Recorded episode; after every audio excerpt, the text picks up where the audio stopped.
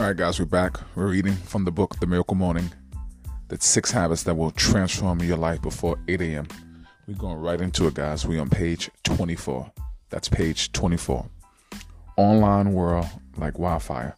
People started posting about the Miracle Morning on Facebook, Twitter, uh, uh, tweeting about it on Twitter, and even proudly posting videos of themselves on YouTube up early and doing the Miracle Morning. Crazy, right? Who the hell is Joe? I started to realize there was something to do to this whole Miracle Morning thing. I was on YouTube one day and looking for one of my videos, and I put the name, my name in search. Hey, don't judge.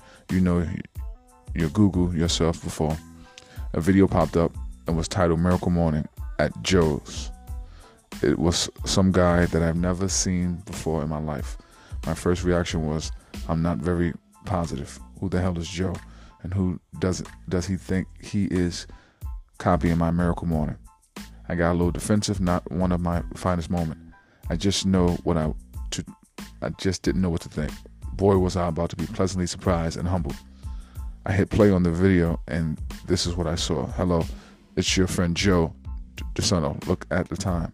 Joe showing his alarm clock, which read 5:41 a.m. It's 5:41 in the morning on a Sunday, and you must be wondering, dude, Joe, what in the world are you doing up at 5:41 in the morning on a Sunday? Well, check out the miraclemorning.com. That miraclemorning.com. Look at the information and download it. Feels like Christmas to me, honestly, and I've got it. A lot of energy.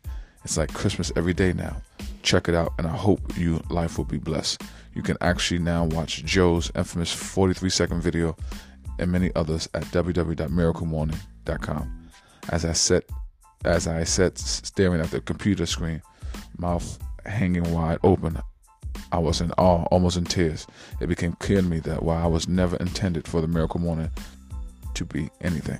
All right, let's stop there, guys. See you next time.